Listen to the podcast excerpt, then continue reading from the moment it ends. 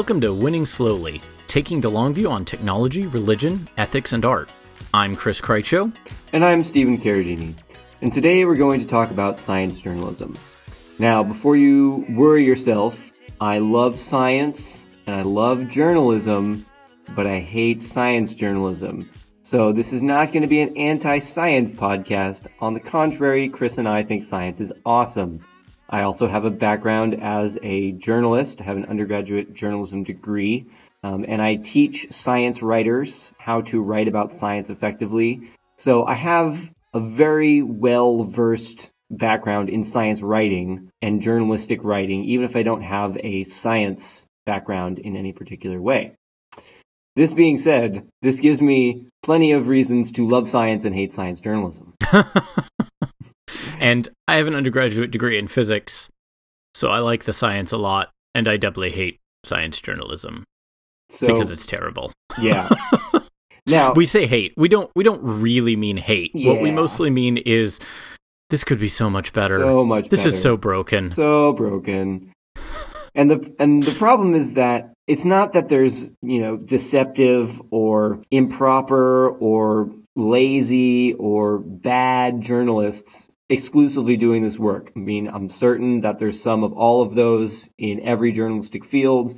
Hello, Stephen Glass. But the problems that come of doing science journalism are many. There are tons of market forces, there are tons of scientific forces, political forces, tons of things bearing down on science journalism, making it extremely difficult to do.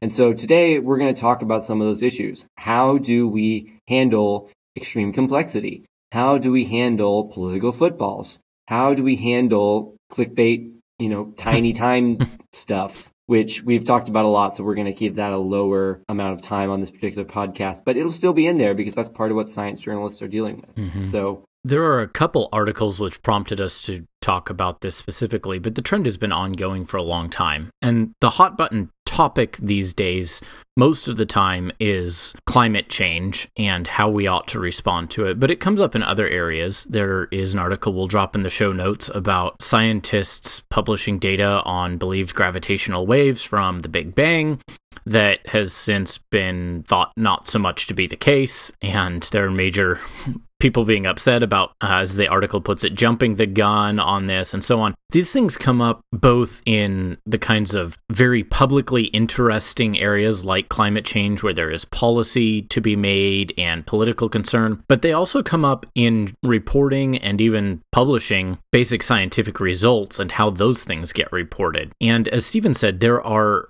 political and personal and all these reasons coming into play. We're going to start with the broad kind of political pressures to make journalism in general come out as sound bites, but applied specifically to science. So, why is it that science journalism, like much other journalism, gets reduced to sound bites so much? What is the driver for that?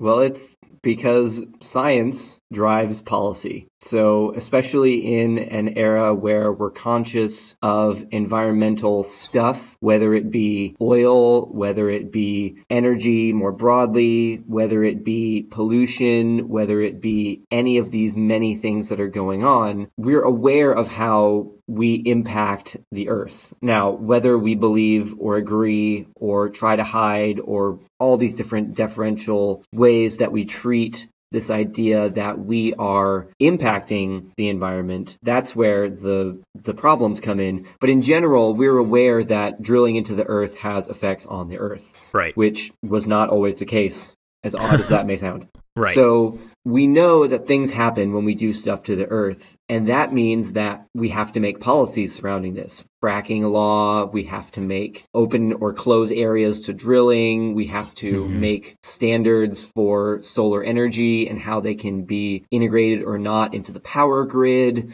We have to make policies, and I'm focusing on energy law because it's the obvious one, but there's right. also, you know, pollution law and the EPA and carbon swaps and all of these issues that are right that are and also involved and it's because science drives policy to a large degree right now right And so, whether you particularly like government engagement in certain areas like these or not, and regardless of what you think the government policy should be, there's a natural sense in which the science is going to drive policy, but also, and here's where it becomes tricky policy drives science. Mm-hmm. And there's been a lot of argument going both directions on this in the environmental science discussions about, mm-hmm. oh, well, anyone opposed to regulating certain things is just in the pocket of big oil, or right. anyone in favor of regulating certain things is really just trying to make the government have control over every aspect of our lives. And both of these are really misrepresentations of what's going on. That shouldn't particularly surprise us.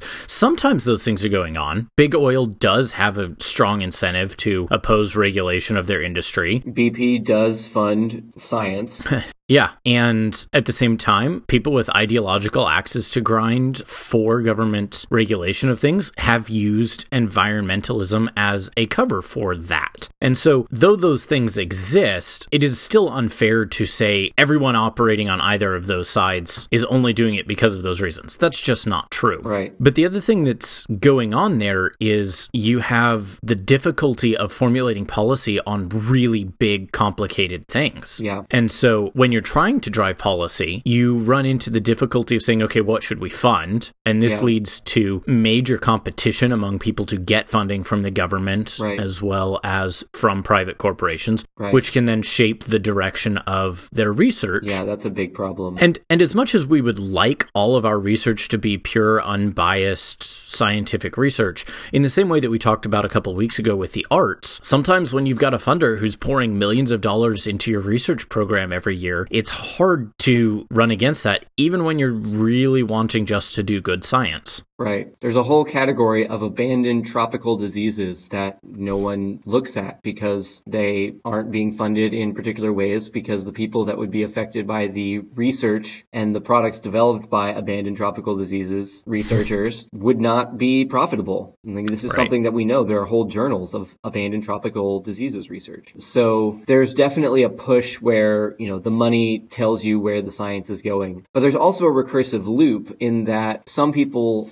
want science to say something, so they fund it mm-hmm. to make mm-hmm. sure that it'll say something so that they can then get a policy out of it, which means that then there has to be more research counter arguing that from the other side. And so you get a recursive loop where you can't really tell who is powering this car anymore. It's just going of its own recursive loopness. And that's why we're really interested in somebody just hitting the pause button and saying, wait, let's, let's chill out here. Let's look at what we've got. Let's take a moment. And that's why this article that Chris is about to talk about is so interesting to us. One of the things that comes up a lot in climate change stuff is that you'll hear people say, well, this is settled, or, oh, this is just a hoax. So there's this article by Stephen E. Koonin in the Wall Street Journal, and he makes the point that though people often say these kinds of things, that climate science is settled or it's all just a hoax, the reality is that neither of these accurately represent the situation. There are many things that are settled about which there is genuine scientific consensus, but there are many things that are difficult to explain as well, and unfortunately, most of the reporting that happens, it just goes one way or the other.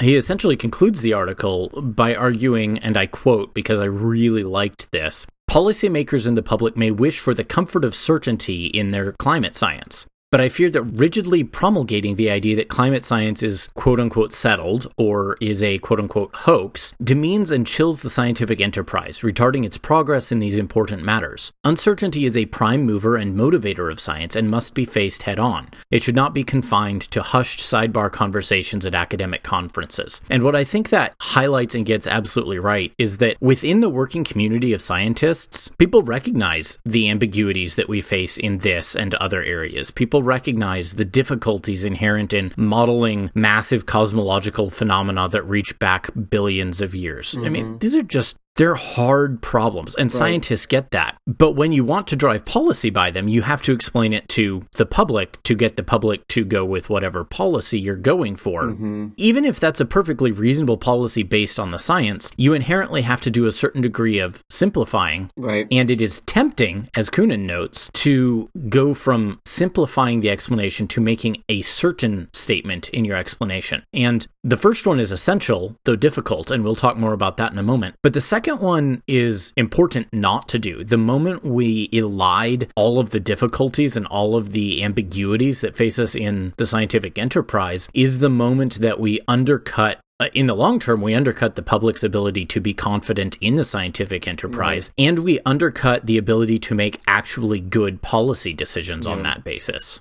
And the problem is that liberals have often been accused of being elitist or protectionist in that, or obstructionist or obscurantist. And that's part of the problem of science is that if you're going to do science and you're going to write about science in a way that maintains its complexity, you're going to use large words like promulgated and you're going to use technical terms and you're going to use a lot of things that are going to shoot over a sixth grade reading level. Like that's right. just going to happen. And yeah, sure, maybe promulgated isn't totally useful, necessary, but you know, it's the sort of language and writing that comes out of that level of precision. And and even as a graduate student, that level of precision is very difficult to achieve. And so, you know, you need these specific and, and sometimes giant words to really get the minute point across. And so, yeah, part of the reason that science is dumbed down is because there are people who say, those big words, and you're just trying to, to fool me with big words. And that's not true. But because it has been true maybe once or a few times, we have to defend against this. And so it becomes a very difficult political stance to say these big words are important, mm-hmm. which is weird, but that's I'm, I'm, pro big words apparently, the pro big words party. So there's there's definitely some complications, even just when we get down to the particular words that we use and the mm-hmm. types of words that we're using, as opposed to just the content. So that's another whole area that science writers are, are pushed from one area or another. And one of the tricks there is that when you're simplifying, you you do have to set aside hide some of the details. I have written papers in a scientific style, and I have also written explanations of scientific things at a popular level. And it's very, very difficult to do the latter because mm-hmm. you're used to speaking to an audience who understands the jargon and understands mm-hmm. the context. And those context points matter yeah. because what your audience understands and what your audience already knows and therefore can be assumed makes an enormous difference. You know, for me to write a paper about the physics of black holes to a general audience versus to write something for a specific and scientifically informed audience is going to look very different because I just have to do a lot less explanation. Right. I have to do a lot less analogizing and so on. Mm-hmm. And so when you're writing for the public, as all science journalism is essentially, you have to do that kind of simplification. We're not in any sense opposed to that. And choosing your vocabulary wisely is part of that, recognizing those limits that Stephen said is part of that. But there's also a sense in which the place where problems arise is not simplification, which, as we said a moment ago, is essential, but in reductionism. Reductionism, yeah. That's just always going to be a challenge. But the next thing makes reductionism important, which is the clickbait short half life problem, right. which is everybody gets their news from the sidebar of Facebook where you get 20 words. you know, and you can click on the link and then go to all the other articles that are aggregated there. But I'm not going to lie, I first found out about the gravity waves thing from Facebook. I just, I don't run in the circles that gravity waves would have come up on my, you know, radar right. through Twitter or even the shared content on Facebook, not to malign my very intelligent Facebook friends. But Right. You know, so I that's where I found out about it. And then I went and sought out the research and looked up all the places I go for my science journalism that I trust and but there's still an aspect where the aggregation that is Facebook powers how concepts are received initially. Mm-hmm. And we know that first impressions are hugely important in how people formulate their opinion on whatever they're reading. And when you're driving policy, all of a sudden that becomes really tempting to reduce it to simple things. Right. And so it's it's not just that people read only a little bit and then quit or that people want to understand in terms they already know or that policymakers are trying to obscure things. It's that all of these are coming together. Right. And these are all things that are pushing on the science journalist. And we're not even done yet with the things that are pushing on the science journalist. So this is a really complicated endeavor that is extremely important to the life of the country and the world, but it has all these huge elements pushing on it. And we can continue on the clickbait thing, but we have several episodes where we've already decried the problems of of working quickly in a slow medium, which science is extremely slow yeah, medium. science is very much a slow medium. So we won't rehash that, but you can go check out the episodes. We'll link them in the show notes. So you've got your policy, you've got the level that you have to put your language on, you've got your clickbait market forces, and then you've even got academia pushing you mm-hmm. because if you're in a scientific endeavor funded through a university, then you're in the midst of publish or perish. You've got to get stuff out. You want to get tenure or you want to finish your grant in the allotted time or you want to make sure that you can get your research out before somebody else does so that your research is still meaningful. Mm-hmm. So you've got all these time pressures from within the academy, which transfer down to science journalism because if someone comes out with their research too early, as we saw with the gravity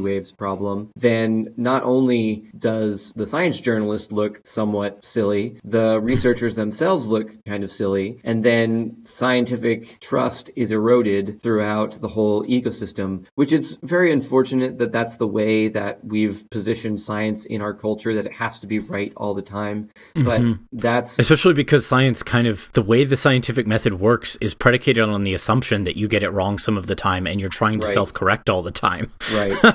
and so as as people who understand the inner workings of science better than than some that is an unfortunate situation. But it also is one that science has brought on itself largely. Mm-hmm. so that is something that science has to deal with that is their own frankenstein that they have created because they wanted to have credibility and structural integrity to their arguments. And they wanted the the force of weight of always being right and interpreting the world rightly. And they blocked out a lot of ways that they can have you know, in instability in particular arguments or insecurity in particular claims or um, mights and maybes and which are all present in scientific work, but mm-hmm. have to get edited out for many of these reasons that we've already discussed by the time that you get to the science journalism in Time or in Wired, even, even Wired. Yeah, and I think one of the takeaways then is for science writers to recognize whether they're from within the the academy or without, that one of their responsibilities and one of their goals ought to be to communicate accurately and as precisely as possible given the limitations they face, and to recognize that the authority which we have granted the academy is sometimes unhelpful because it does provide that constraint of we have to be right all the time and what if we're not. And I think we can see in medical science how unhelpful that has been because so many people having seen the medical science flip so much in the last 20 to 30 years on fats are bad for you, all fats are bad for you, some fats are bad for you, fats are good for you, you should not eat carbs, you should eat carbs, you should. Every time one of these kinds of things comes out with the certainty of a pronouncement rather than latest research indicates there may be some things that go this way, which is usually how the actual original right. papers are written, you actually undercut the very goal at which you're aiming, which is to improve people's health. And the same thing is true for environmental policy or any of these areas, having the courage to say, well, this report suggests these things may be the case. Here are some of the uncertainties with which we are still working, actually gives the public more ability to be confident when you say, actually, we, we got this one a little bit off. Here's something that looks like it's a better fit. Because they remember that the first time you said, yeah, we have some uncertainties, instead of we speak from on high. Right. Because most scientists don't think we speak from on high. That's just how it gets translated because of all of these pressures. Well, we haven't even talked about the the science versus religion pressure, which is a real and present pressure. Yeah, it is because there's that sense in which uh, many scientists feel like because of the way the debate there has gone, they have to speak with that kind of authority that doubting science is or disagreeing with science is a matter of uh, being irrational mm-hmm. or otherwise stupid, yeah. honestly. And the same thing comes from right. the other side that, well, if you're going to believe that science nonsense, you're just not putting your faith where it belongs. Right. We don't think and that's so, right. yeah, we don't think that's right. And so both of these sides are posturing to try to prove that they're never wrong, which both of them mm-hmm. are wrong all the time in terms of pol- in terms of policy. Story. Like, you know, these these are things that you can go back and read the last hundred years of religious policy or of scientific policy slash discovery discovery, whatever you want to call it. And there are inconsistencies and foibles and failures throughout. But that doesn't mean that the fundamental girding elements of science discover the truth about the natural world and the fundamental girding elements of religion discover the truth about the metaphysical world and how that relates to our moral and ethical uh, development in a community. Those are both still true. And I don't think that those two things compete with each other in the ways that Chris and I both agree to formulate them, which is they have different spheres. Sometimes those spheres bump up against each other, but I don't think science solves moral problems. And I don't think that, you know, we're going to find out much about the physics of black holes from the book of Revelation. like, Probably I just not. don't. I just don't see any any indication that that's going to be a thing that happens on either front. So No.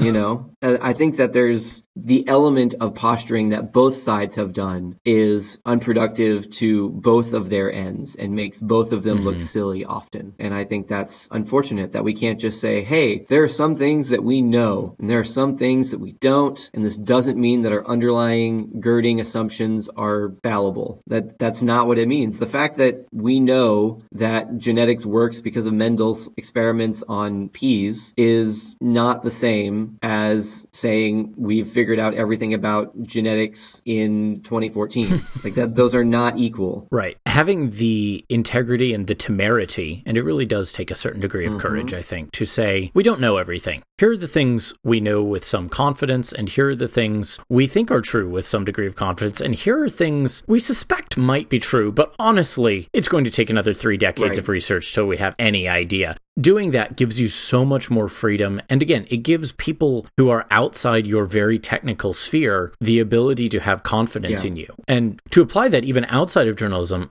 I see this semi regularly when dealing with disciplines in theology, Right. in that sometimes it's technical and sometimes it's hard and sometimes there are mm-hmm. ambiguities. And anytime you want to reduce that to a simple, easy thing, well, that's easier for people outside the field to glom onto, but you're doing them a disservice. Maybe they don't need to know every last detail of why black hole science is hard and why it is unresolved at times. But let them know that it is. Yeah, and you don't need to know all of the details of the Athanasian Trinity conflict in the fourth century to understand basic tenets of Christianity. You know, these are Right. these are not entire constructs. You don't have to have every single thing all in a line for the reality and the basic undergirding principles to be true and to have usefulness going forward, even in that research that is uncertain. And I think that's difficult, like I said, because of the political and market and language and all of these things are just big and weighty issues. I think for the ordinary person coming to the science article, as well as for the people writing the articles, we have a responsibility too. And that is to assume, essentially, that if there's a clear cut answer on something that looks like a really big, complicated problem, we probably need to do more reading because it's probably not that clear cut. Anytime somebody says, Somebody tells you they've got cold fusion.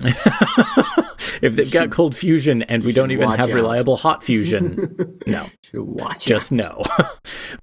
but when you when you see an article about climate policy coming from any direction and it's offering these cut and dried, well, this is the case and blah blah blah, it's take a step back and say that's just not how science works. Yeah. Maybe I should do more reading and think harder Yeah. about this. And we cannot all be equally informed about everything, but we can be at least somewhat informed about these Yeah. things. And I think we have a responsibility to, especially in context where we have political pull and power by our votes and our contact with our representatives, etc. And volunteering and being involved and Mm-hmm. things. And so we have a responsibility to say if someone's claiming that this is all just a hoax and we should completely deregulate all companies, Ooh. maybe I should take a step back and say there's probably something else going on here. And by the same token, if someone's saying climate science is all completely settled and there are no questions and here are the policies which will save the earth, maybe I should take a be- step back and ask a few Right. questions because both of these misrepresent the reality of the situation.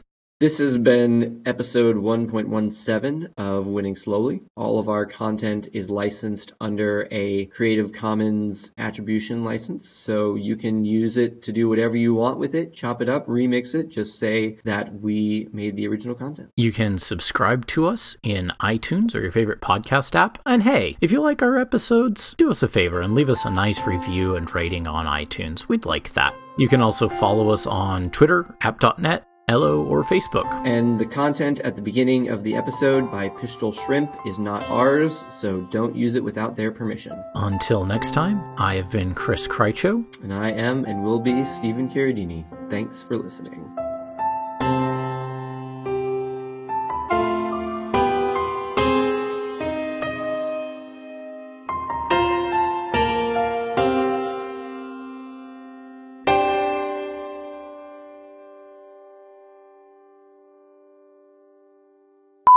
Athanasius was in the fourth century, right?